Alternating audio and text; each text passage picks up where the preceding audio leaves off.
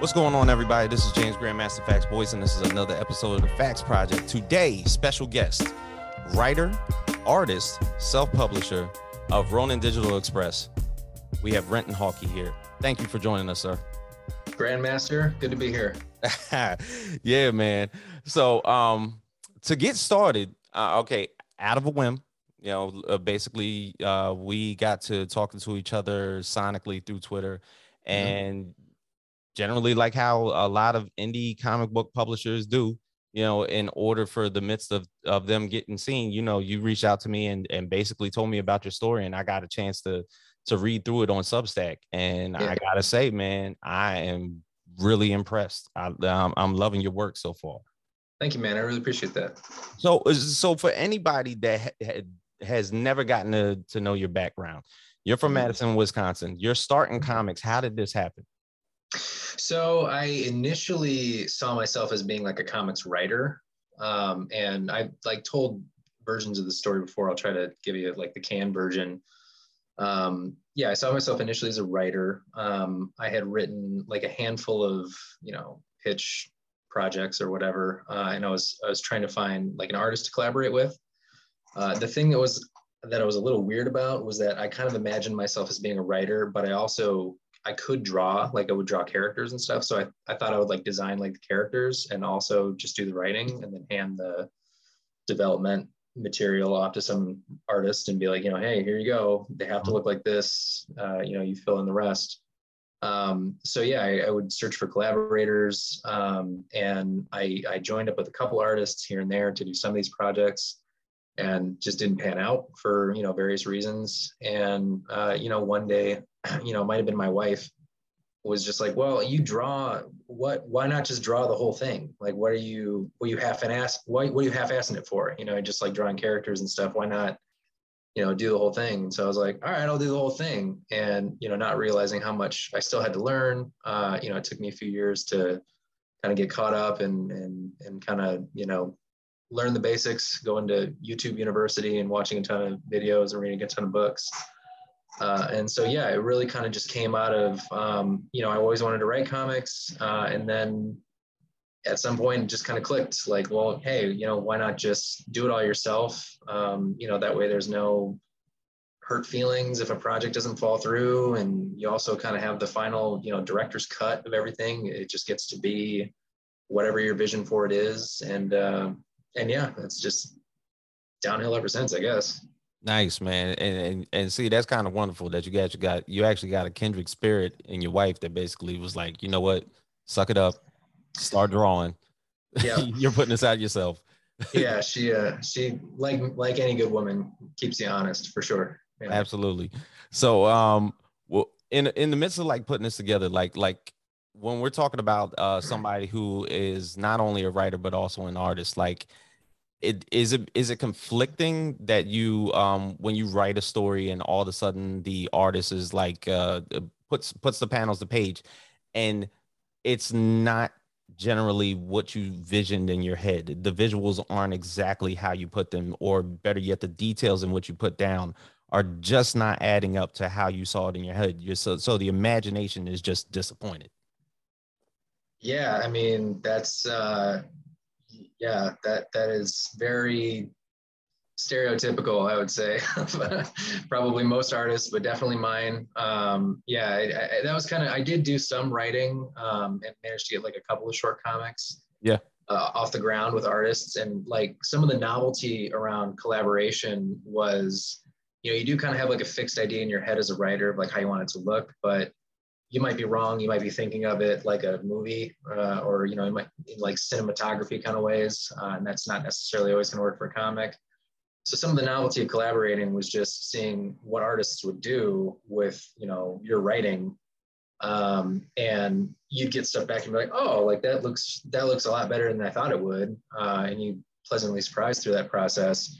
Whereas, yeah, when when when it's you, um, you do have this sort of platonic ideal in your head, mm-hmm. and it doesn't always match on paper. And I would I would say at least for me, you know, I'm still fairly green. You know, I'm still starting out uh, in a lot of ways. Um, there are those moments where you surprise yourself and you're like, oh, that actually looks better than I thought. But that's like 10% of the time. And most of the time it's just, you know, I just, I just got to move on, you know, and then you hope that when you look back on it, you're like, ah, that turned out okay. Yeah. Cause I've heard stories of where um, some writers have gotten their artwork back from from generally their artists in general, and they've had to start rewriting their story. Yeah. does, Yeah. does that happen often? That I can't speak to that. Um, I do think that kind of I can say at least one of the benefits of doing it uh, kind of just on your own is that you can be a, a very lazy writer. Like uh, you know, if I sent you like a script, it, it's not you know it's the opposite of like Alan Moore. You know, where Alan Moore has this just deep prose uh, in all of his uh, scripts or whatever, or Grant Morrison or someone like that. Um, for me, it's just you know panel one shocked look and then like a line of dialogue or something like that and then i'm just like i'll figure it out at the, the artistic stage you know because I, I have to put together the composition at that point in the process so i don't really i don't really do too much beyond like stage directions and the writing side uh, and but then you know what will happen sometimes is you'll get to the page and you'll be like i initially kind of figured maybe there'd be six panels here but uh, that's too busy i'm going to have to figure out a way to do some in-flight repairs and get it down to four panels or something like that. Or, you know, I think I've got a, a few too many pages here. I got to try to fold a few into, you know, get a shorter overall page count. Uh, so that's it's a double-edged sword, right? Like it's it's good because you just sort of have, you know, arbitrary authoritarian edit all the way through, where you Right. can just make whatever decision you want, and there's nobody grumbling about it except yourself. Um, but you know, it's I, I think it just kind of it, it must just boil down to like a personality type thing. You know, if you like a little bit of organized chaos, then maybe doing it all yourself is the way to go. Um, and then yeah, if you're someone who's maybe a little bit more uh, better at like maybe the project management side of it, um, Yeah. running a team might be a little bit better for you. Definitely. So let let's talk uh Ronin Digital Express. So futuristic spaghetti western. Am I now now from just basically um basically me seeing the descriptions of I'm sensing uh a lot of Kurosawa. I'm Oh, yeah. sensing uh, a ton of Clint Eastwood. I'm seeing a man with no name, you know, uh, good, the bad, and the ugly. Mhm.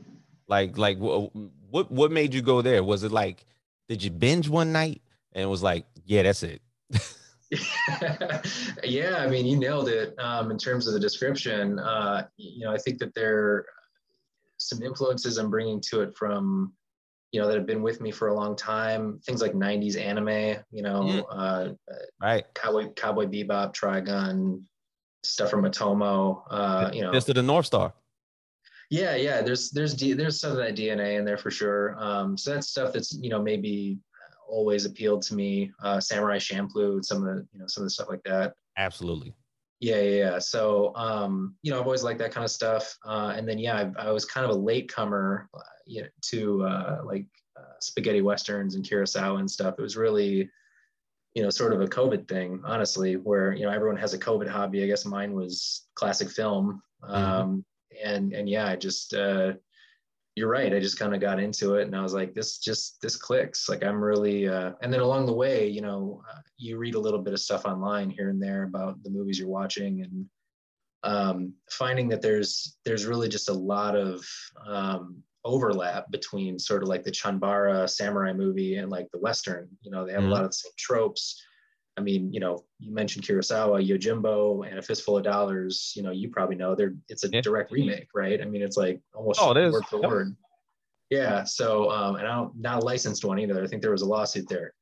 Um, but yeah, I mean, they they they're just so complementary that uh, just kind of all those things swimming together. I was like, I just I just want to want to do something with this, you know. And I, I kind of felt that maybe the way to kind of have your cake and eat it too would be to put it way off in the future um, and just kind of have the setting be a little bit of an unspecified, you know, cataclysm apocalypse thing happen at some point. We're not really going to worry too much about that. The story's not about, you know, how did this happen? It's just all Mhm. background noise.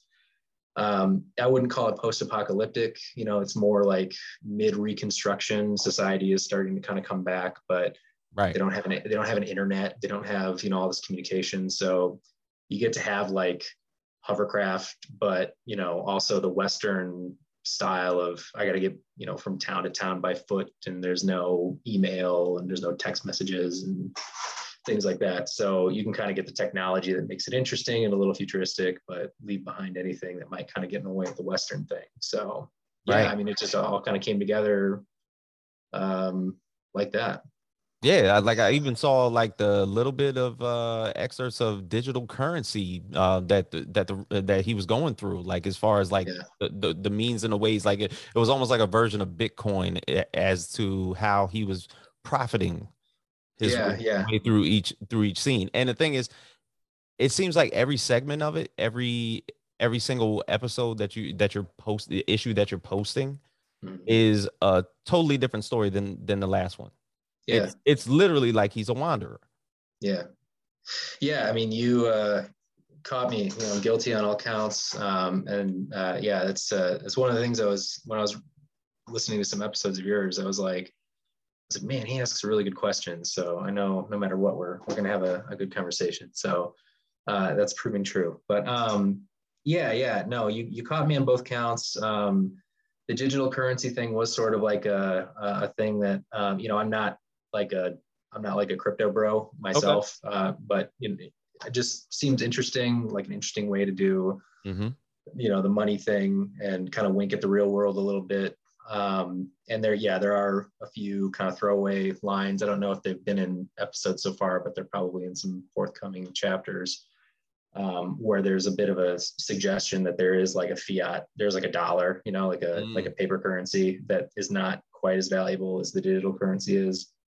Um, so yeah, there's a little bit of winking at the real world. This was, I mean, I put all this in in uh, into play way way before the NFT stuff, and now that's a whole yeah controversial. I don't, you know, I don't want to lick that frozen pole. Uh, that's a whole controversial thing in the community. Um, so yeah, there's no.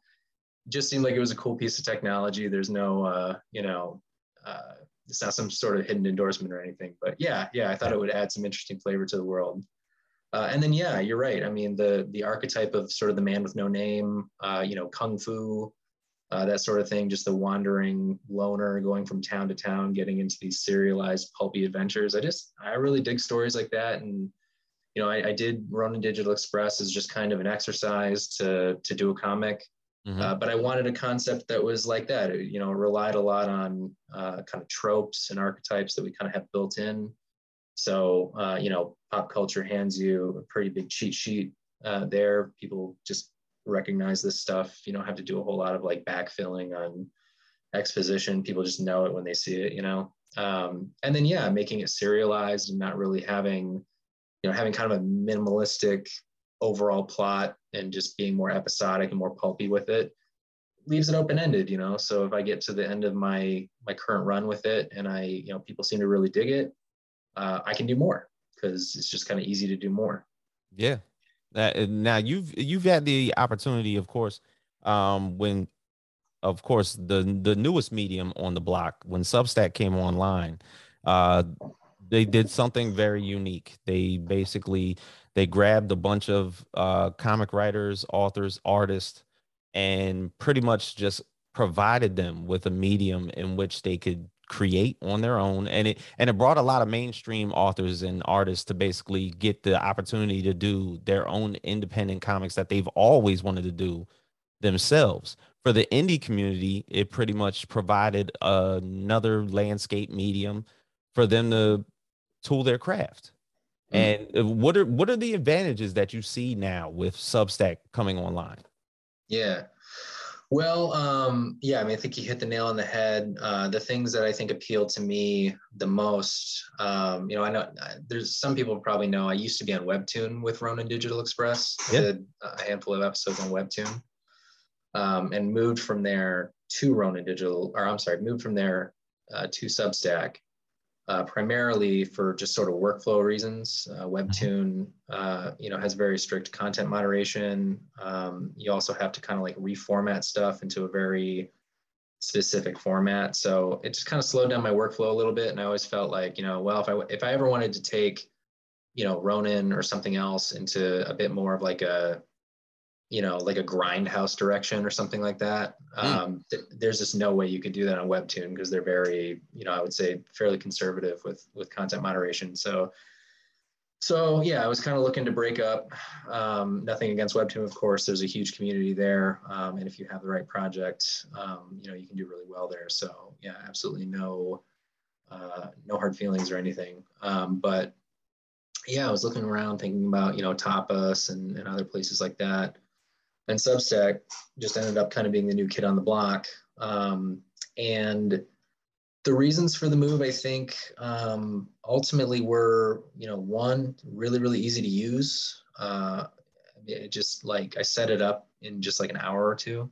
Mm. Um, and like, you know, you log into your back end, scheduling is really easy. You can schedule months in advance. Um, the analytics are pretty easy to read. They're right there in your face. They kind of tell you here are the high points, here are the low points, um, you know, all that stuff. Um, and, you know, nothing I'm describing right now is anything you couldn't get from like setting up WordPress in a particular way, but, you know, they set it up for you. So why set up WordPress? Um, so, you know, that's probably reason one is just how easy it is to use. Reason two being, you know, the content moderation stuff just seems to be a lot more lax.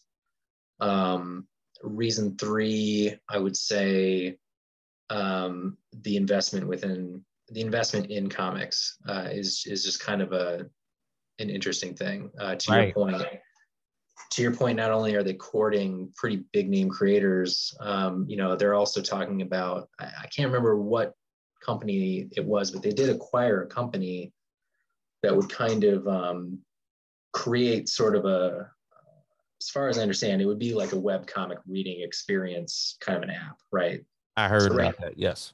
Yeah, yeah. So right now it's just sort of a straight blog post kind of a reading style where you know you just kind of get like the big JPEG page or whatever it is, mm-hmm. um, like a blog post would be. But you know, someday once they figure out the uh, the technology that they bought and they can implement that, it could be more of a you know like a Marvel Unlimited reading experience um, kind of thing. So yeah, they're investing in the tech, they're investing in the the talent, to me mm-hmm. that's a company saying you know we really want uh, to pursue this market and who yeah. doesn't want to be where they're wanted you know yeah who who doesn't want to be in the comics business especially it seems like more than most digitally seems to now be the way to go i mean i mm-hmm. ain't i'm not gonna front i love my print you know but yeah. but you know there's a lot of people that have skirted away. DC has are doing exclusive comics for for webtoons. There's mm-hmm. Marvel comics that you can only get on Marvel Unlimited. Yeah. Um, and then of course there's the big one. There's Comixology. So and mm-hmm. so Substack just joining this group of a means that people can access digital comics is I guess right for the course because everybody seems to be just jumping in this direction anyway. Yeah, yeah. Yeah, I think that's intuitive. Uh, I mean, it's like it's kind of like uh, I remember when mobile gaming was kind of a new thing, and uh, you know, I was even someone who was just so broken by the console uh, you know that I, I, couldn't imagine like why would i play a game on my phone like where's the controller you know it, mm-hmm. it sounded like a you know 60 year old man or something while I was in my 20s, like, I'm never going to do that. And then yeah. now, you know, mobile gaming is, you know, now that you've seen it done well, it's like, no shit. Like, like of course. Yeah. yeah. So all it's going to take is, is going to be, um, you know, some, some really good innovative comics apps kind of doing the same thing. And, and yeah, I think it could really create a much wider market than print, which I'm with you, you know, I mean, I have, I, you probably see it back I there. I mean, Mm-hmm. Yeah, it's a little bit far away, but I've got the long boxes and I've got the giant omnibuses of, you know, Age of Apocalypse and Spider Man Clone Saga. I love print too, you know. Um, mm-hmm. But uh, yeah, you just kind of, you got to change with the times, I guess. Mm-hmm. Do you find digital comics to be a lot faster production because because of the fact that you're a with Substack, you're able to put it out like at your whim. You schedule it the way that you want to schedule it. So it's like I have no niches to worry about an outside source, a printer, and sure. and letterer. Well, you're you're the letterer. So the thing is, like, you got to yeah. wait for you're waiting for your printing and your screening to come out, and there's there's one more hurdle or barrier just basically tying you up from putting it out. Is is that the reason that you are exclusively digital?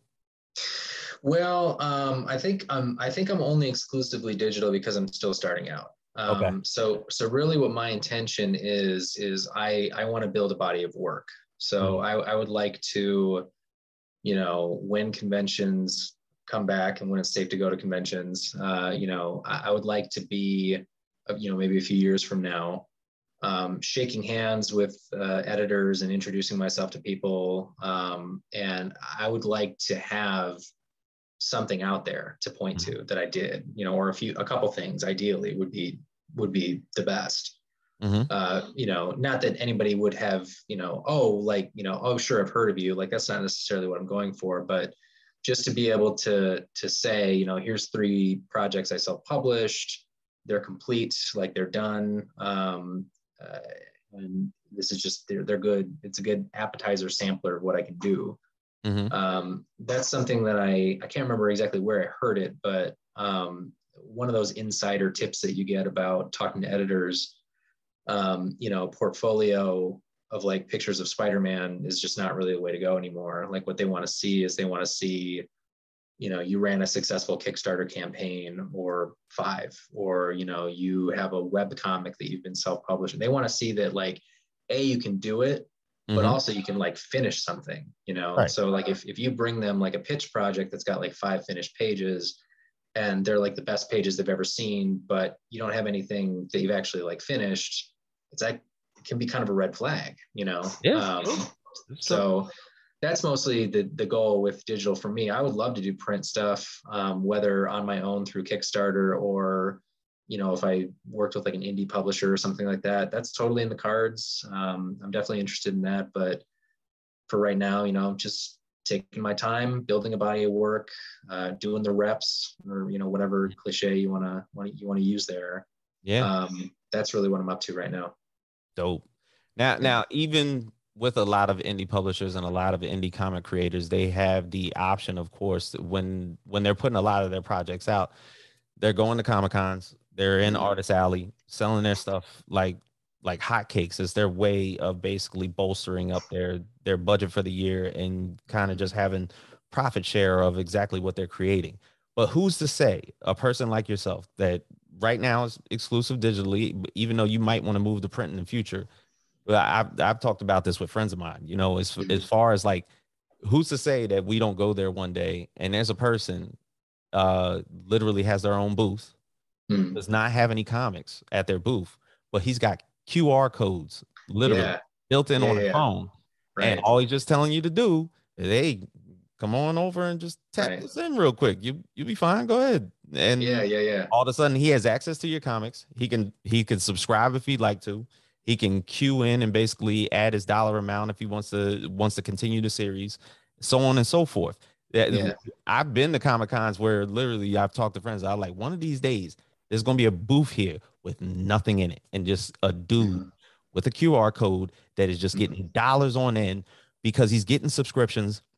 Everybody's got a phone. It's not mm-hmm. like it, he has the digital currency. You have a a comic based on digital currency, even though it's not really yeah. that a thing. digital currency, you know, like, yeah. Like bop, bop, bop, bop, you know what I'm saying? All of a sudden, out yeah. of nowhere, you know, like you're getting sales in that in that way. You know, like those guys show up there with their little squares. They're queuing them up to like the bottom of their iPods, and they're doing mm-hmm. sales off the whim, literally off their phone anyway. Yeah, so, yeah. Who's to say there will? I'm guarantee you there will be a person one day. Yeah, that's gonna happen. No, I'm I'm lighting up like a Christmas tree over here because I think you're you're bang on. Like that's 100. percent You know, I mean, like you you might have like sort of like a hybrid booth where like maybe they have some printed books or some prints or something like that. And you know i'm sure they'll have like their banners and, and stuff like that. But yeah i mean why not just instead of like a rack of business cards why not just have like a big you know 8 by 11 sheet of paper with a qr code that goes straight to your link tree right there you know? Yeah yeah because uh, yeah. i'm i'm looking at all the all the current creators that are basically on substack. And the next conventions that they show up to they're going to want to plug their new work yeah. Those those comics aren't aren't in print. They're digital. So there has to right. be a means and a ways for the people to access them. So if yep. I'm over there speaking to Tom King or Scott Snyder, who are also on Substack, Yeah. They have to figure out a way in order for me to access that comic. It was mm-hmm. like, okay, look, I got my Batman stuff that I wrote over here. That's fine. Yeah. But I'm really passionate about this project. And here's my QR code. Boom. Yep. Yep. Done. Yep. QR code. Here's my comic. Here's my Cash App. Done. Emails on there. Yeah. Done. Yep.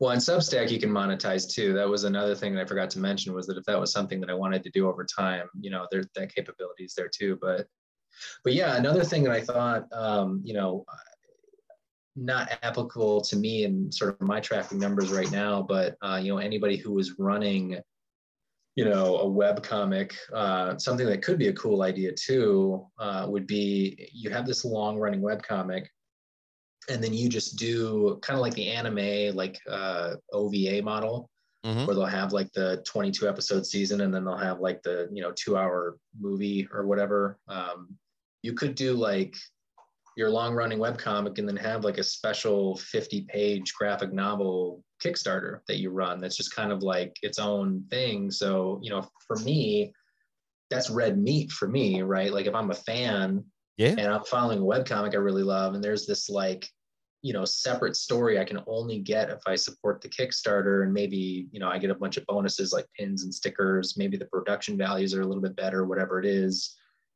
Of course, I'm gonna buy into that. You know, Exactly. Yeah. Uh, there's a lot of creators out there that have Patreons. There's a lot of podcasters that have have exclusive shows that they have for for exclusive subscribers. right? Yeah, So it's like it's Yeah. it's a, it's a win-win either way. It depends on how much variety that creator has in order to bolster that, you know. So like it's it's, Yep. it's gung ho from there. But uh, we are dealing with the internet, so it's like um so when you hear about like uh the uh, recently in the news with the Comixology update for for digital comic book readers to not have the access to panels that they would love that they were that were that they were totally used to and then all of a sudden there was this big update and i seen people like patton oswalt who from parks and recreation going like Yeah. like what the fuck did you guys do Comixology Right. Is nuts you know so like eh, I, I saw that and and literally i think i think Comixology reached out to him and was like look it's not a big deal it's only the first version of this update we can't Still- have you saying shit like this on Twitter, Patton. yeah, yeah, it's like so uh, originally I think it was um how easily it was accessible on your iPhone and iPad that you could tap on a certain panel and it would blow up to the length and size of whatever phone or iPad you were using. Mhm. Now you're looking at the entire page as it would be shown on a comic book, but Yeah. yet I can't like physically throw it at my eyes. So Right. like you had people for one, they they were losing comics because they had a, a boatload of their library on Comixology, and then all of a sudden they were like, some of the comics that Yeah. got purchased disappeared. They're getting of the out. Yeah. Yeah. Right. And then there was that whole the reading perspective of it. So like is it a double-edged sword with the internet because of course your phone has to have updates your ipad has to have the updates you, even if you have an android your android has updates Mhm. so is it like is it is it almost scarcity out there for people when they want to look at digital comics that possibly the internet might rule against you and then boom that's it Yeah, a hundred percent it is. Um, I think that, you know, for me, uh, a lot of creatives um, really get stuck in um, this sort of options paralysis of like, what's the right thing to do? Mhm. As though, you know, if they just think about it a little bit more, Jesus will part the skies and give them the answer. Like it's that that's not the way it works. Everything is going to be trade-offs, you know? Yeah. So um, for me, I work 100% digitally. Uh, the the benefits of that are I work faster, which I have to because I do everything myself. Mhm. Um, and I can publish online, which means, you know, to your point, uh, I can get the content to whoever wants to read it uh, sooner and 100% on my terms. So those are benefits. Drawbacks, you're right. Uh, you know, if a company doesn't update, wipes you out, uh, you know, I don't know, Russian EMP, whatever thing. I, I would hope not Yeah, I hope not, but you know, it's topical. Um, you know, whatever can wipe out everything you've ever done, you know, uh, and and there's just no evidence that you ever did anything. You know, yeah, it's uh, almost 'cause like it's all- you don't exist. Your artwork or your work does not exist. Yeah, because it's all pixels, right? Um, so that's a bummer. Uh, and then like another drawback is I don't have like, um, you know, if I became a big shot and I, you know, was drawing Spider-Man or something like that, which it's not really in the cards for me, but if I did, Mhm. um, you know, I wouldn't have original art to sell, and that's like a big revenue stream for uh, for a lot of creators. So, yeah, there are definitely downsides, but you know, then the upside is I have a lot of friends who pour thousands of dollars into printing books that uh, you know maybe just never materialize. You know, True. um, or they can't sell. Sitting with a garage full of full of uh just print books Yeah. in so, crate. yeah but I, it's in print it exists it's real but um yeah that's the trade-off right so Yeah. it's all tra- i just see it all as trade-offs so I, I you know i would like to hedge my bets in any way i can uh, work digitally for now because it's just the easiest and most efficient thing i can do uh, but yeah i mean in the future i mean i wrote um, i did some drawing for a friend's uh, project um, i did like a short Okay. for him uh, yeah, so- Anthology? uh, he had like a mini series through um, Comics Experience and I think IDW. Oh, Or nice. no, it was it was it was so Source Point Press was the was the publisher. Mm. Um, so I yeah, but he it was like a three issue mini series. His name so his name I, I should plug him. Uh, Milton Lawson Okay. at Citizen Milton on Twitter. Uh, he's a writer. Okay. Uh, so he wrote a three issue miniseries that's like a noir, a really interesting kind of like quirky noir space detective kind of thing. Um, almost like Futurama levels of weird, but played more straight than that. Um, Blade Runner ish. not quite Blade Runner ish. It's a, I think his pitch was it was, his pitch for it was uh, like Christopher Hitchens solving crimes in space or something like this. So it's, it's just really like, you know, arrogant uh, but eloquent cigar, you know, cigarette smoking, whiskey swilling guy who's just getting in all his trouble solving murder cases, right? Um, so a lot of fun. There's a three issue miniseries. He needed a little bit more back matter for the trade.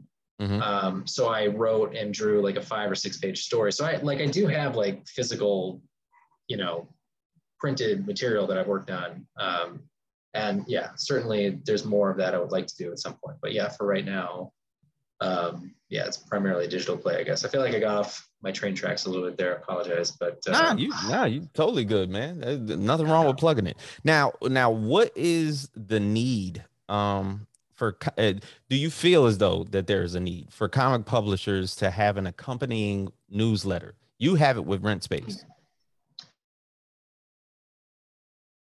Yeah, yeah, yeah. Yeah, um I th- it's really a thing I have because I was told I need to have it. so it's just kind of one of those uh, marketing um, uh, best practices, I guess. Um, it's been useful for me just because it's been nice to have a place to put things that I'm doing that aren't specifically Ronin Digital Express, uh, and nice to have like a sort of a blog type thing where I can do some like behind the scenes stuff. Um, but you know, I, I don't know. I try to. It, it's a good it's a good place to have. Here, I'll, I'll quit filibustering. Here's kind of the reason why a newsletter makes sense if you can get a lot of people to subscribe.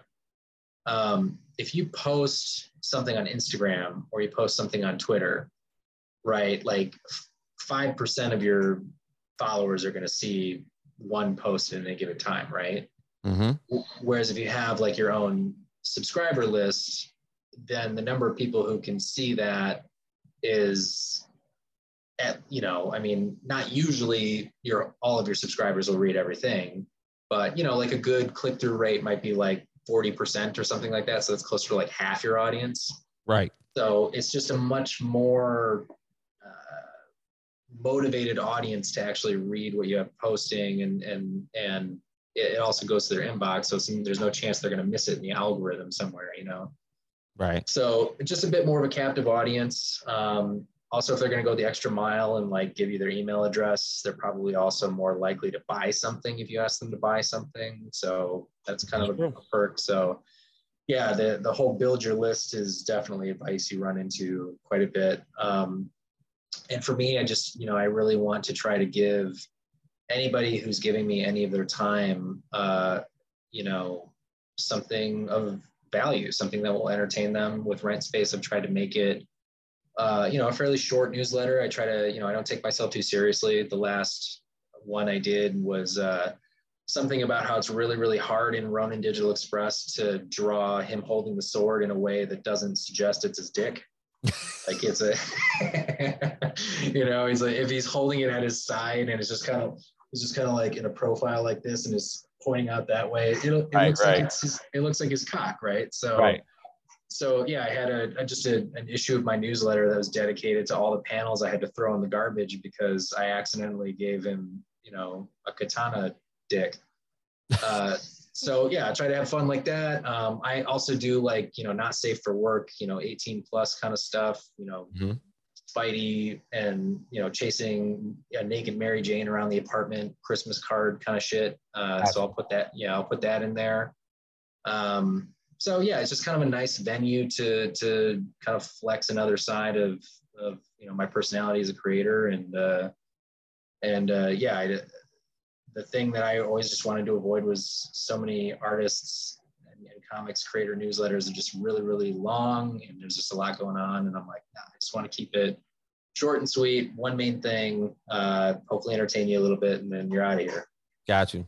Now, um, I think I remember I, I, was I was speaking with a friend of mine. Uh, this was back when I was on Instagram, and I asked him, uh, "What are the two things that within nerd culture and comics in general that are more than likely uh, push and elevate everybody to the next level.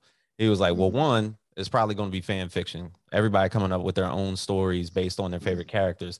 And then number two was NSFW work on a lot of your favorite char- uh, characters and storylines yeah. that are brought out there because the avenue in which a lot of a lot of uh, creators generally want to go but are more so like timid in order to do so mm-hmm. is the NSFW work you know and yeah. the thing is if they want to showcase their their characters in a different light and it's not really i guess it, I, not that it's like frowned upon, upon in the indie community you can go to kickstarter sure. you can find comics that are just like that yeah. but but if if it's if it's another avenue for a current uh current storyline that they're propelling be like hey look i got it here and here's yeah. my eight here's my 18 plus yeah yeah well it's i mean some of that stuff is so anybody who's kind of on the fence and is like, I don't know if there's an audience for what I'm doing. Uh, one of my favorite anecdotes is I can't remember who exactly it is, but there there is a guy out there. I, I saw his work. There's a guy out there who makes some kind of a web comic that is just it's it's like gay dudes wearing diapers. and that's it may seem obscene, but you know what? It's comics. I, well, and, get, and as makes, weird as possible. He makes like ten thousand dollars a month on this. I'm like sure. on his I'm so sure. I'm like, uh, uh, seriously, there is an audience for everything. Everything. Like you just need to try to. It might take you longer to find it than it took that guy, or yeah. who knows? Maybe that guy worked for ten years to find his audience. We have no idea, right? right. Um, but that should remove any fear that you might have that you know yeah. people aren't going to like what I'm putting out there. Like you'll find someone. Yeah, because I'm I'm looking at the stuff that DC's doing like in the next like uh, uh I think next four months. So mm-hmm. they're they're making a version of the Justice League called the Jurassic League, where they turn basically yeah, the entire Justice League into dinosaurs. And I'm like, yeah. get go ahead, get weird. And then they yeah. also have DC Mecha, where mm-hmm. basically every DC character has their own mech robot. And I'm like, okay, I'm with it. Yeah. Yeah. So well, like when, when people are complaining about like, you know, YA stuff getting into comics, I'm like, so what? Like what did just so what? Yeah. Like eh, do every do anything everything. and everything that you can come up with. Yeah. Right.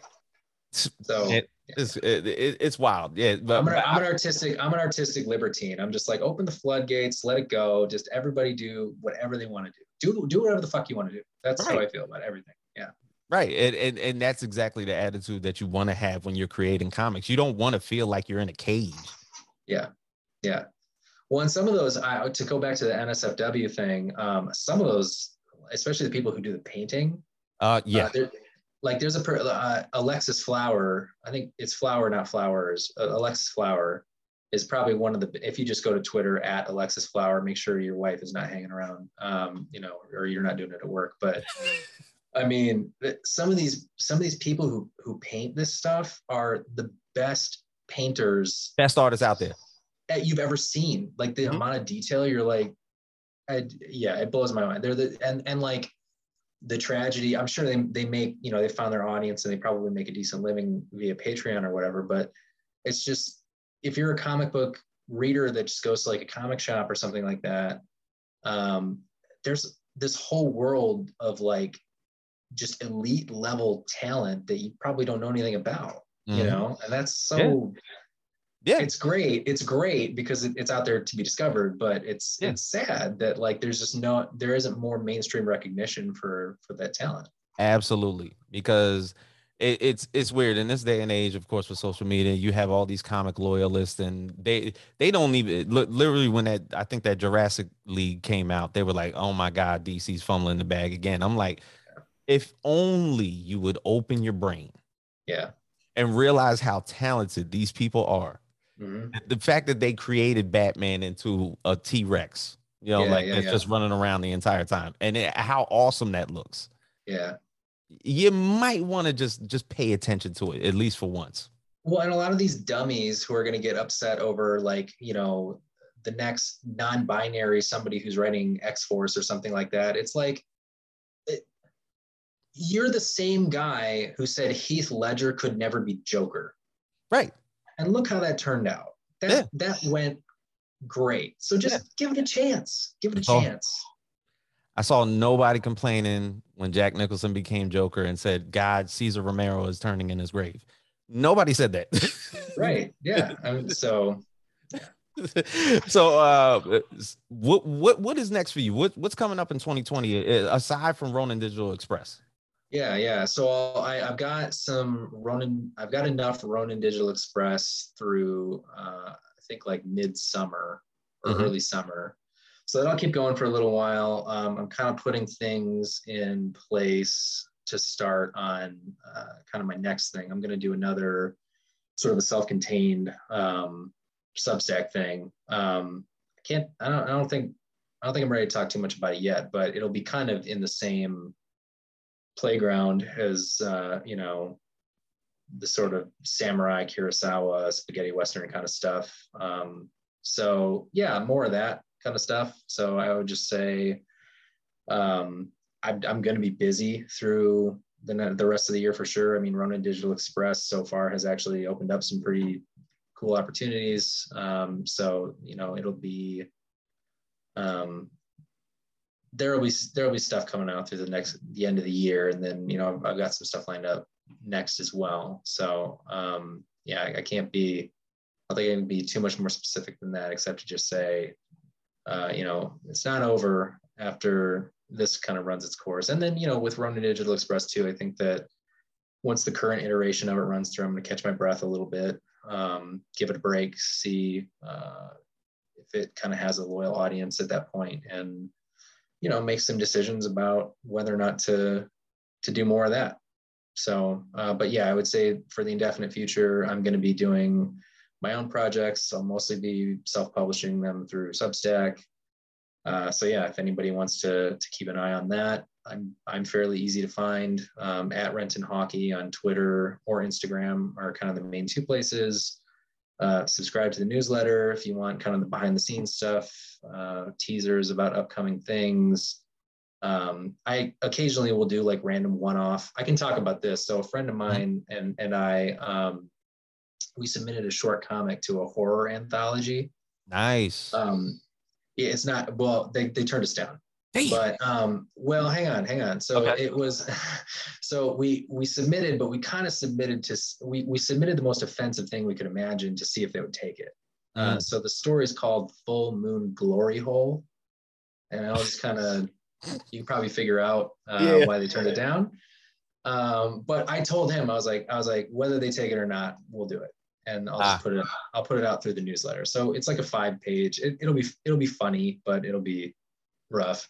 Got you. Um, so you know, I'll do I do stuff like that in the newsletter. Is I'll just you know little short comics here and there. If I have like a wild idea for a five page short that doesn't go anywhere else, you know, I'll do it as just sort of an exclusive for the newsletter audience. So um, so yeah, but yeah, if you find me on social media, my link tree will be in the bio, and you know everything that you know Ronin Digital Express newsletter, all that stuff will be right there. So so yeah, dope, dope.